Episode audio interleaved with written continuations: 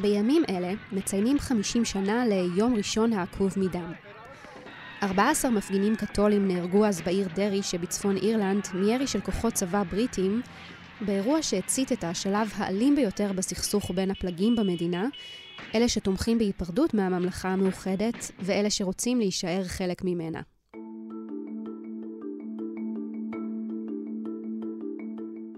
אחרי עשורים של אלימות והרג, הגיעו הצדדים הלוחמים להסכם שלום שנחשב לאחד ההישגים הדיפלומטיים הגדולים בתקופתו, ולדוגמה עולמית לאופן בו אפשר לפתור סכסוכים שנראים בלתי ניתנים לפתרון. אלא שלמרות יחסי הציבור הטובים, הסכם יום שישי הטוב אולי סיים את האלימות הגלויה, אבל לא הצליח לשים קץ לסכסוך. העיר בלפאסט מחולקת עד היום בין קתולים ופרוטסטנטים, וחומות רבות קמו בעיר מאז ההסכם כדי להפריד בין הצדדים. המערכת הפוליטית שנבנתה בהסכם מנציחה את הקונפליקט, ותמורות חברתיות בצפון אירלנד משנות את המציאות ומאיימות להצית מחדש את הסכסוך. היי, אני רחל גולדברג ואתם על חוץ לארץ, פודקאסט חדשות החוץ של הארץ. בכל שבוע אנחנו מדברים על סיפור חדשותי אחר מהעולם הגדול. והיום אנחנו בבלפאסט. עם דוקטור מירב אמיר ננסה להבין למה הסכסוך האתני עדיין חי וקיים, איך קרה שהקתולים, שהופלו לרעה במשך שנים, נמצאים כיום במצב טוב יותר מהפרוטסטנטים, ולמה הברקסיט סיבך עוד יותר את המצב במדינה.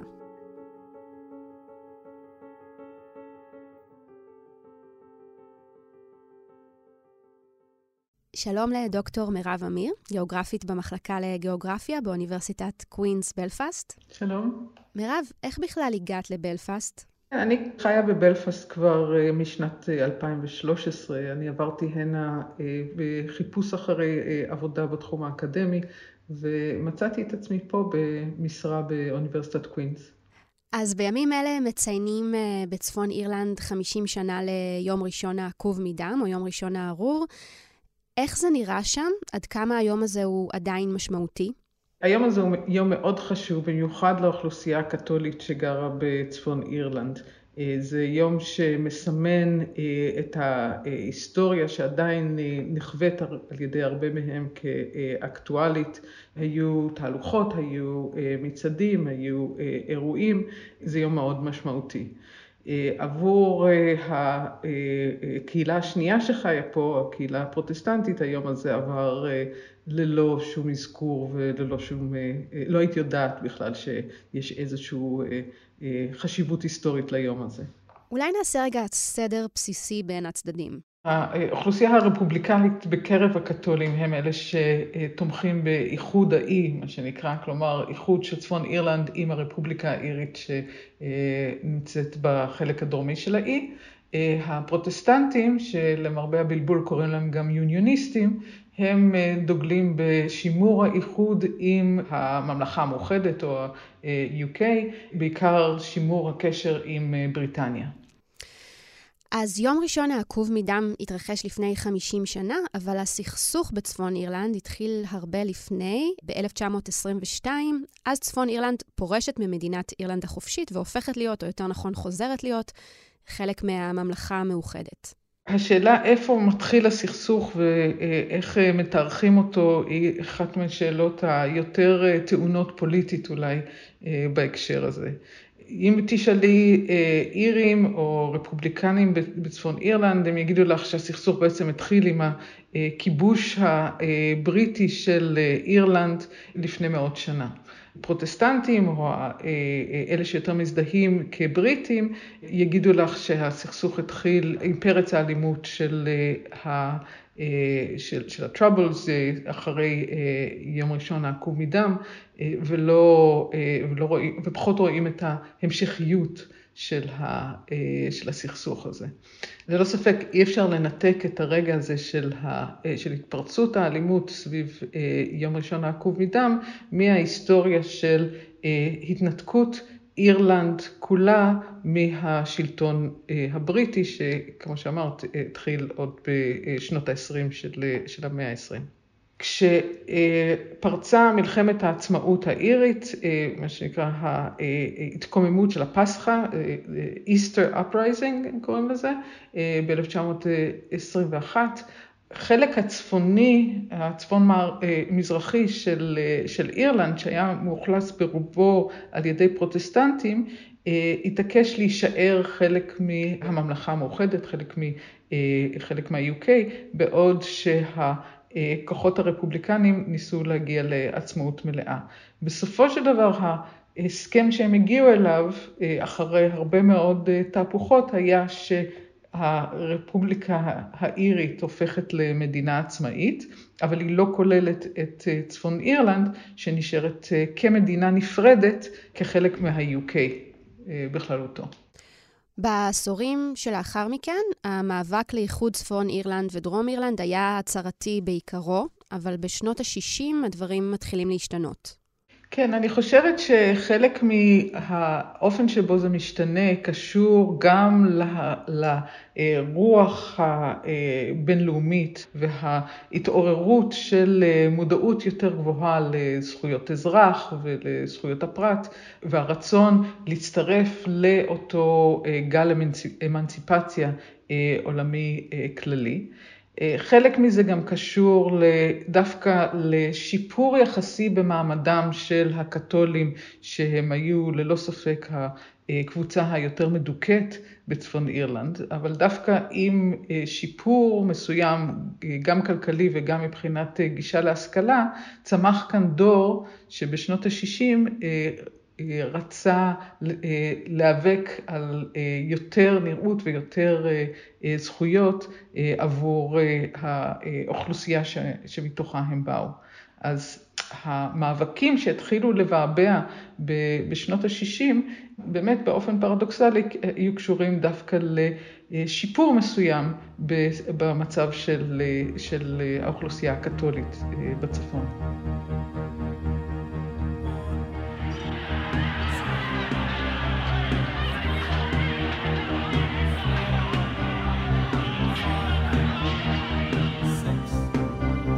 ביום ראשון, 30 בינואר 1972, התקיים בעיר דרעי מצעד במחאה נגד אפליית הקתולים ונגד מעצרם ללא משפט של מתנגדי משטר.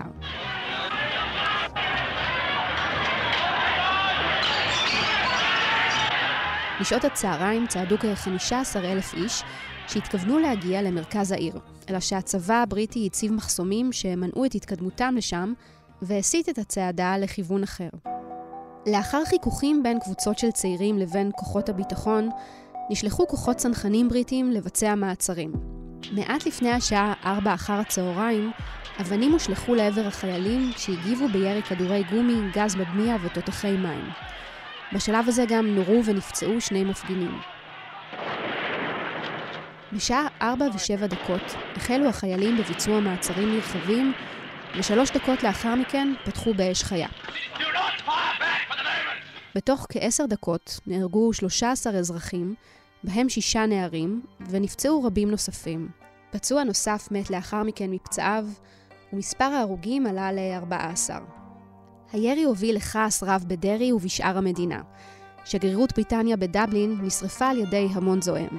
באפריל 1972, ועדת חקירה ממשלתית נקטה את החיילים מאשמה, וקבעה שהירי בוצע מתוך הגנה עצמית. משפחות ההרוגים וגם לא מעט חוקרים והיסטוריונים מתחו ביקורת על הוועדה וטענו שמדובר בטיוח של האירועים. אחרי שנים של מחאה, בשנת 1998, הורה ראש הממשלה טוני בלר על הקמת ועדת חקירה חדשה.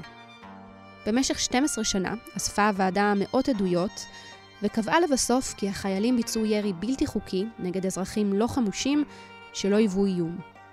הוועדה גם קבעה שלא ניתנה אזהרה לאזרחים לפני שהחיילים פתחו באש, ודחתה את הטענה לפיה החיילים הותקפו.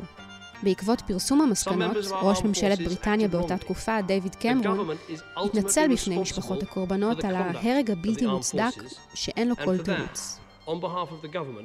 Indeed, on behalf of our country, I am deeply sorry.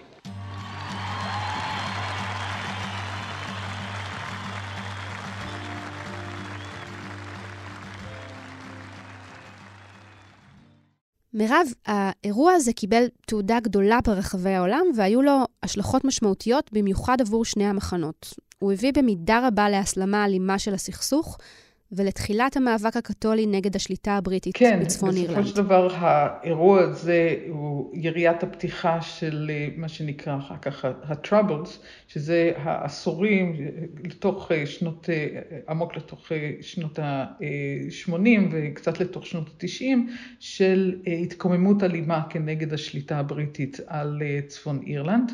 וזה באמת גרם להסלמה בשני הצדדים, כי זה לא רק אה, עורר את אה, תנועת ההתנגדות מצד אה, הקתולים, אלא גם יצר תנועת התנגדות לא ממשלתית, כוחות פרמיליטריים מהצד הפרוטסטנטי, הרבה מאוד אלימות משני הצדדים. אז בתקופה הזאת, שבאמת נודע בכינוי הצרות, The Troubles, נהרגו למעלה מ-3,500 בני אדם, אה, רובם היו אזרחים והיתר אה, אנשי כוחות הביטחון הבריטים וגם המיליציות הרפובליקאיות והיוניוניסטיות. ורק בשנות ה-90 הצדדים מצליחים לשבת למשא ומתן, ובאוקטובר 1998 הם חותמים על אה, הסכם השלום, יום שישי הטוב. ההסכם הזה מצליח להביא להפסקת הסכסוך? כן ולא. אה, מבחינה מסוימת ההסכם הזה הוא סיפור הצלחה פנומנלי. אה, הוא הצליח להביא לסיומו של סכסוך אלים, שכאמור אה, לא רק התרחש במשך כמה עשורים, אלא יש לו שורשים עמוקים מאות שנים אחורה. אז מבחינה הזאת באמת מדובר בהצלחה גדולה, גם ההסכם הצליח לתקן הרבה מהעוולות שנגדם הקתולים אה, אה, נאבקו, שזה להשיג יותר שוויון זכויות, שוויון הזדמנויות, שוויון בייצוג בממשלה וכן הלאה.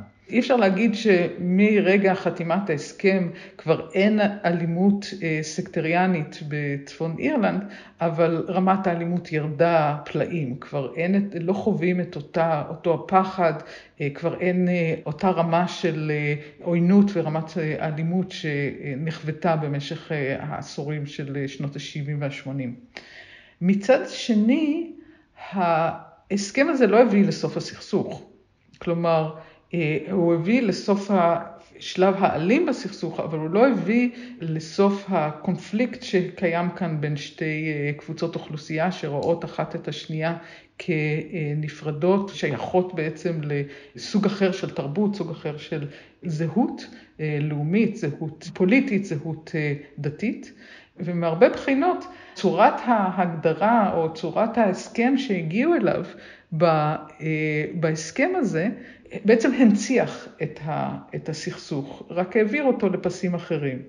אז מבחינה פוליטית, מה שההסכם עשה, מכיוון שעד לאותה תקופה בעצם הקתולים לא זכו לייצוג הוגן בממשלה המקומית, בסטורמונט, ההסכם בעצם הבטיח שיהיה ייצוג שווה או ייצוג הוגן לשתי הקבוצות הגדולות באוכלוסייה, גם לפרוטסטנטים וגם לקתולים, מה שנקרא power sharing, זאת אומרת שכל ממשלה צריכה להכיל את שני, ה, אה, אה, שני המרכיבים האלה כדי בכלל אה, להתקיים.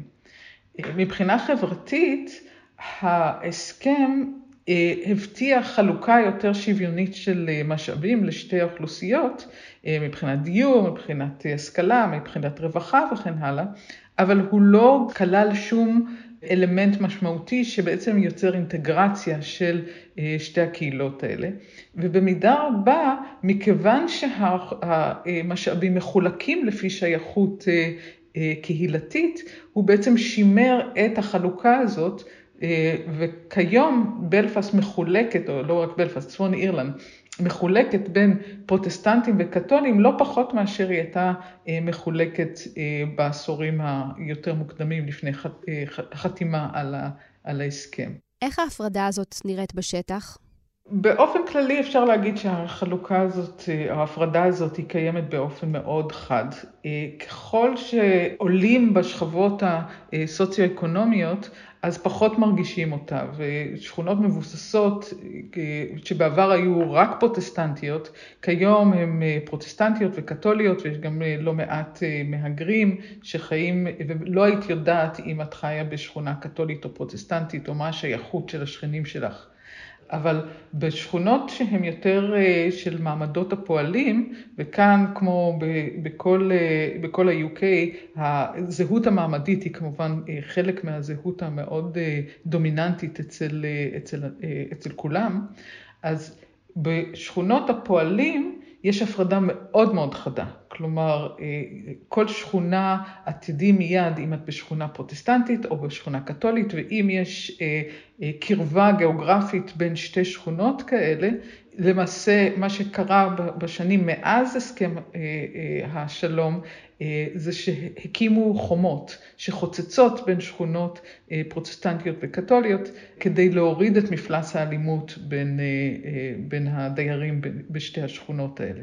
החומות האלה, שבאופן אולי קצת פרדוקסלי קוראים להם ה-peace walls, אה, בעצם רק התרבו בעשורים האחרונים, וכל תוכנית שנועדה בעצם להוריד או להפחית במספר החומות האלה אה, בינתיים לא זוכה להרבה הצלחה. עד כמה התפרצויות האלימות האלה קורות באמת בגלל אה, מתיחות בין שתי הקהילות, ועד כמה זה פשוט משהו שקשור לתנאי החיים ולעוני בשכונות האלה? יש חיכוכים, שלא הייתי קוראת להם התפרצויות, שיכולים להיות בין קבוצות אה, נוער שונות, שפשוט נובעים אה, חלק מעניין של מעמד, חלק מעניין של אה, תסכולים למיניהם, חלק מעניין של צורך לבסס זהות. אז חלק, כל המרכיבים האלה תורמים לסוג מסוים של חיכוך או אי שקט ברמה מאוד נמוכה.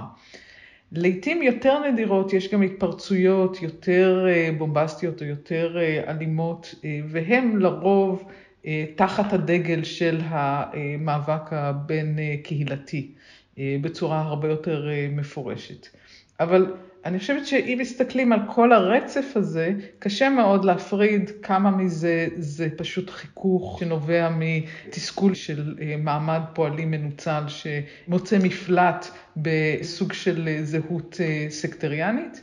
אה, כמה מזה זה פעולתם של הארגונים הפרמיליטריים שעדיין קיימים במידה רבה אה, עד היום והם אה, סוג של פשע מאורגן ברמה מסוימת ויש שם מלחמות טריטוריה ודברים כאלה וכמה מזה זה באמת מאבק לאומי בצורה הרבה יותר, הרבה יותר חדה. At one of Belfast's peace lines last night, the peace was broken. in the hands of teenagers, petrol bombs thrown in both directions over the wall. Each evening, these gates are locked to keep the mainly Protestant and Catholic communities apart. Now forced open, rammed by cars, and battered closed by police, amidst a running battle between crowds on each side. הזכרת את הארגונים החצי צבאיים שעדיין פועלים. גם להם יש תרומה משמעותית להשארת הסכסוך הזה בחיים. אני חושבת שזה עיקר הגורמים שבעצם מייצרים את המתיחות אה, בצפון אירלנד. הארגונים האלה באופן פורמלי התנתקו מהנשק שלהם, זה היה ארגונים שהם היו אה, חמושים ופעלו אה, באופן אלים ומפורש במשך שנות ה-Troubles. ההגדרה שלהם כפרמיליטריים היא, לא, היא בפירוש לא, לא מוגזמת. עוד לפני אה, אה, הסכם יום שישי הטוב, אה, היה הסכם שביתת נשק ב-95, ובהסכם הזה הארגונים האלה בעצם פורקו מנשקם. אבל זה לא אומר שהם איבדו מכוחם. בשכונות מעמד פועלים, בסופו של דבר הכוח הקהילתי המשטרתי, שזה הארגון, הארגונים הפרמיליטריים, יש להם הרבה יותר כוח אה, ויש להם הרבה יותר שליטה מאשר אה, למשטרה הממוסדת שעברה אה, רפורמה במסגרת הצעדים בעקבות הסכם השלום. ככה שנוצרים לא מעט מצבים שבהם למשטרה אין דריסת רגל בתוך אה, שכונות אה, שנשלטות על ידי הארגונים הפרמיליטריים, וכדי להימנע מחיכוכים, המשטרה לא מנסה לאתגר את, אה, את המצב הזה. הזכרת קודם את האתגרים שיש למערכת הפוליטית בגלל אותו הסכם, בגלל הסכם יום שישי הטוב. את יכולה לספר לנו קצת איך נראית המערכת הפוליטית בצפון אירלנד כיום? כן, אז היא בסופו של דבר נשלטת על ידי שתי מפלגות אה, גדולות. אה, אחת מייצגת את הפרוטסטנטים, קוראים לה ה-DUP, ואחת מייצגת את הקתולים, וזה השינפן. ושתי המפלגות האלה בעצם אמונות על אה, לייצר קואליציה ולחלוק את הכוח, אה, או לחלוק מה שנקרא power sharing ביניהם, ברמה מאוד מאוד דקדקנית שהוגדרה על ידי ההסכם אה, יום שישי הטוב. כלומר, עד ברמה כזאת של אם נגיד ראש הממשלה הוא אה, פרוטסטנטי, אז סגן ראש הממשלה צריך להיות אה, קתולי. אה, יש חלוקה מאוד מדוקדקת של כמה שרים יכולים להיות מכל, אה, מכל צד, ויותר חשוב מהכל, לכל אחת מהמפלגות יש בעצם זכות וטו על החלטות שה, אה, שהממשלה מנסה להעביר. עכשיו, אני חושבת שרק מלצייר את התמונה הזאת, אפשר לראות למה אה, אולי פתרון כזה נראה טוב על הנייר, אבל כשמנסים לגרום לממשלה כזאת לעבוד בצורה אפקטיבית ובאמת אה, לנהל מדינה, מהר מאוד אה, הבעיות צצות. כי גם אם נושא הדיון הוא בכלל לא קשור למאבק הלאומי עצמו, יש הרבה מאוד אנטגוניזם כמובן בין שתי המפלגות האלה, ומסכלות אחת את היוזמות של השנייה, אה, כנראה רק אה, בשביל לייצר את העמדה הפוליטית של עצמם. כך שהממשלה הזאת מוצאת את עצמה רוב הזמן משותקת. אה, ולא לא מסוגלת להעביר אה, החלטות שבסיטואציה אחרת היו נראות אולי אה, מובנות מאליהם או טריוויאליות. אז זה מה שנמצא במוקד המפה הפוליטית.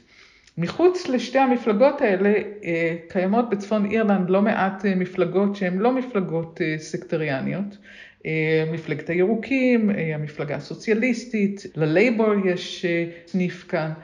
וכל המפלגות האלה אה, בעצם לא נמצאות קרוב למוקד ההחלטות, אה, הרבה מזה בגלל אה, המבנה המיוחד של ממשלה כאן, וגם הן באופן מסורתי מקבלות פחות קולות, כי אנשים נוטים יותר להצביע עבור המפלגה שמייצגת את הזהות הקהילתית שלהם, מאשר לפי אולי אה, שיקולים אחרים, כמו אה, להצביע בעד מפלגה שמקדמת מדיניות יותר אה, סביבתנית, נקרא לזה.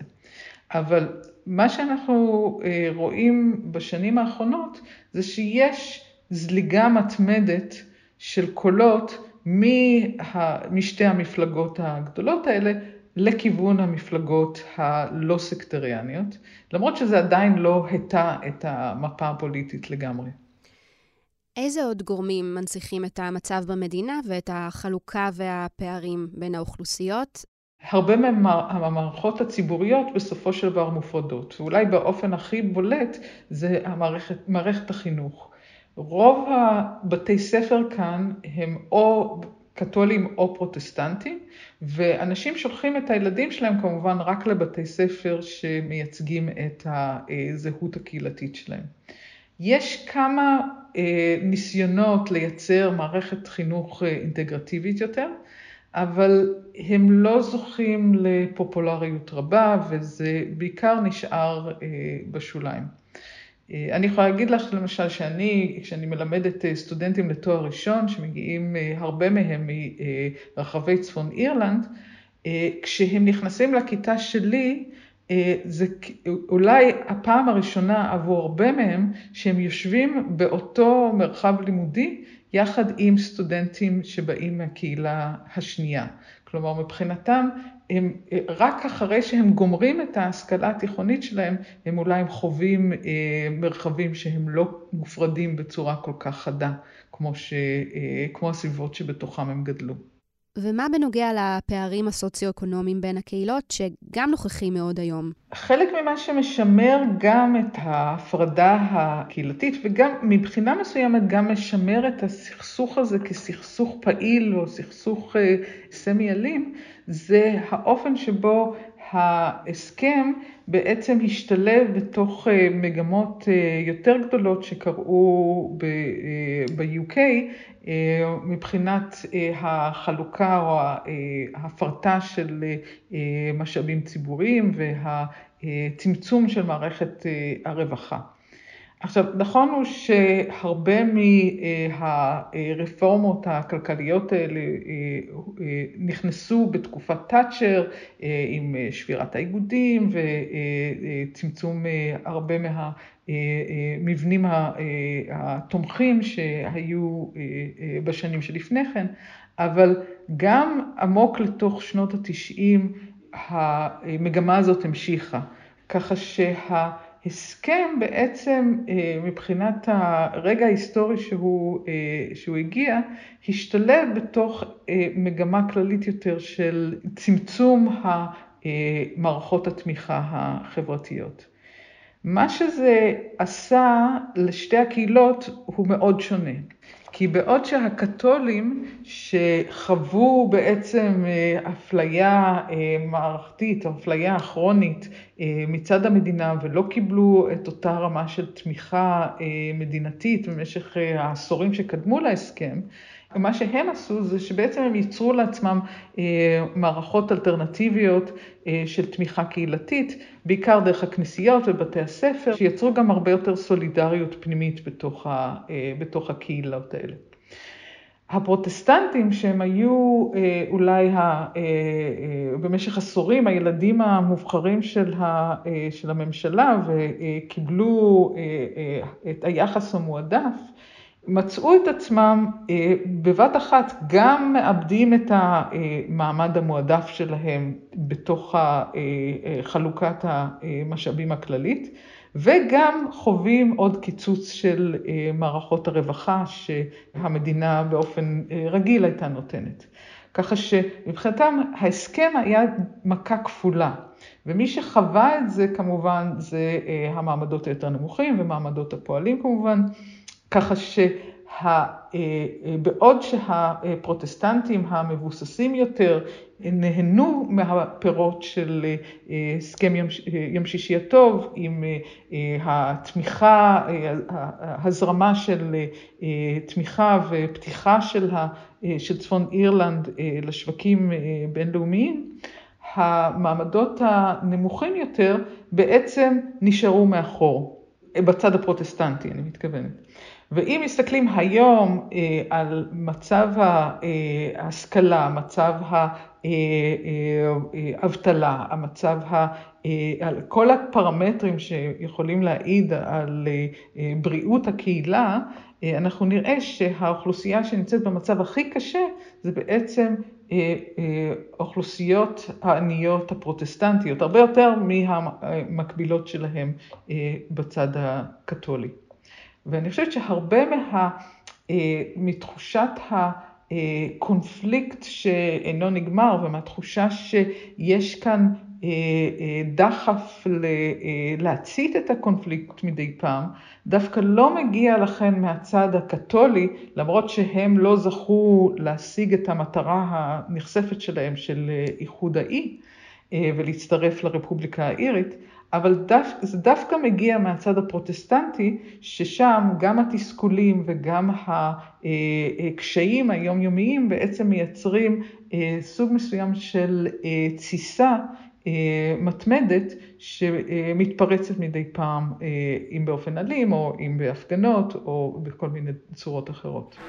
Well, that is it. Brexit. The giant screens declare in red, white and blue we're out. 11 o'clock on the 31st of January 2020. דבר נוסף שמחריף את המתיחות בשנים האחרונות הוא הברקסיט. צפון אירלנד שייכת לממלכה המאוחדת, והיא חוששת מפרישה של הממלכה מהאיחוד האירופי. באופן כללי נראה שכשהבריטים שקלו את הברקסיט, הם לגמרי שכחו מצפון אירלנד. כלומר, הם דמיינו את עצמם כאי נפרד שיכול לסגור את גבולותיו או לפתוח אותם כרצונו, ולגמרי לא לקחו בחשבון את העובדה שלממלכה המאוחדת יש גבול יבשתי עם, עם האיחוד האירופי על האי של אירלנד.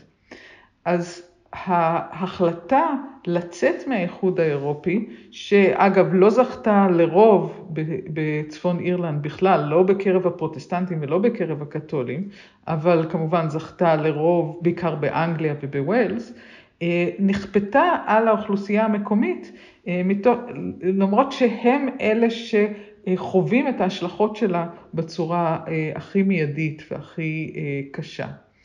אה, מצד אחד, אף אחד לא באמת רוצה לראות גבול קשיח שוב באמצע האי האירי, אה, ושיפריד בין אה, הרפובליקה האירית בדרום וצפון אירלנד.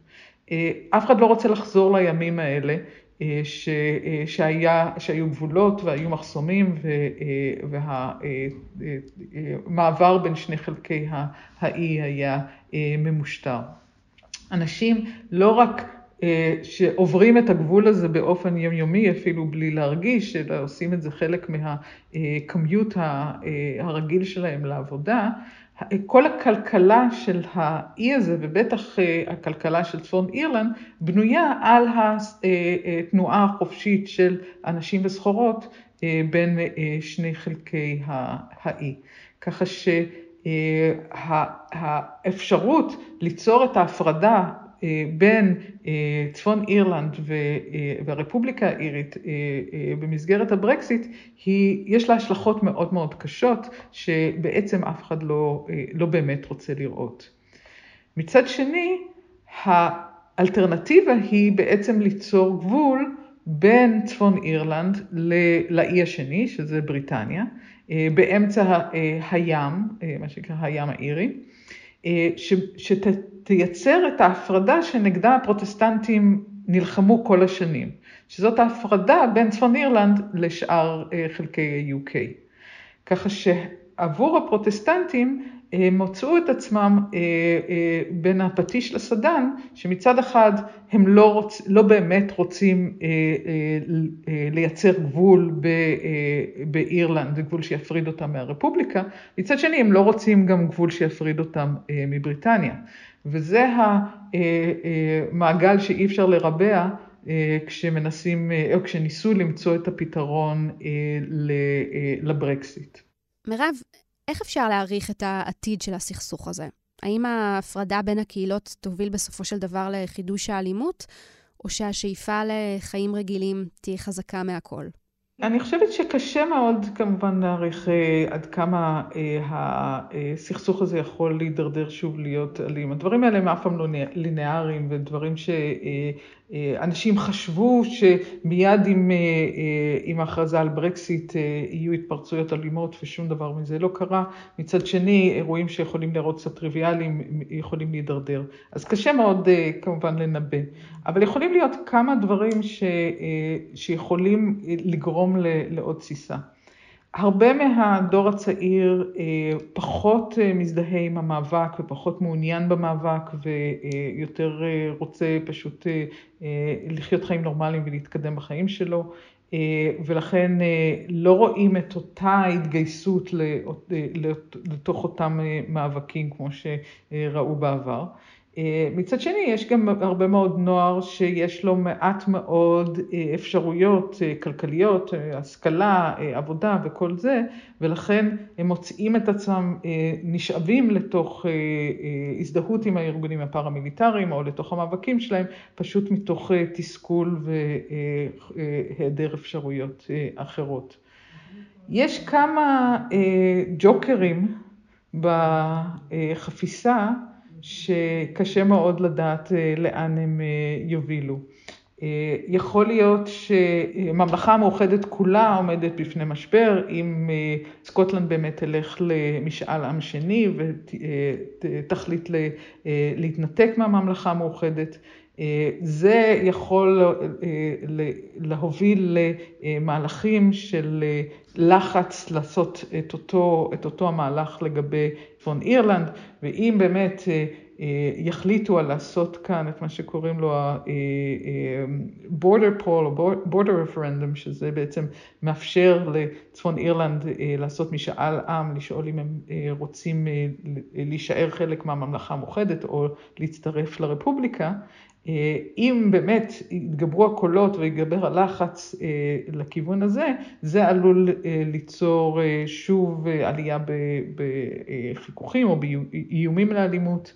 בגדול נראה שהאוכלוסייה כאן, במיוחד האוכלוסייה שחוותה את השנים של ה-Troubles על בשרה, עייפה מקונפליקטים, עייפה ממאבקים אלימים ורוצה בעיקר לחיות את חייה בשקט.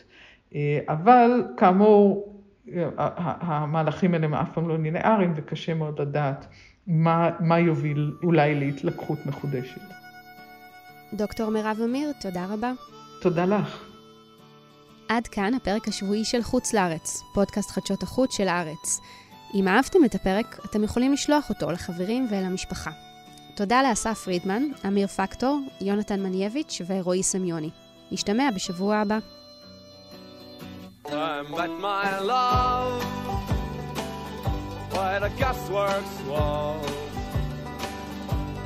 Dream the dream by the old canal. I kiss my girl by the factory wall. Dirty old town.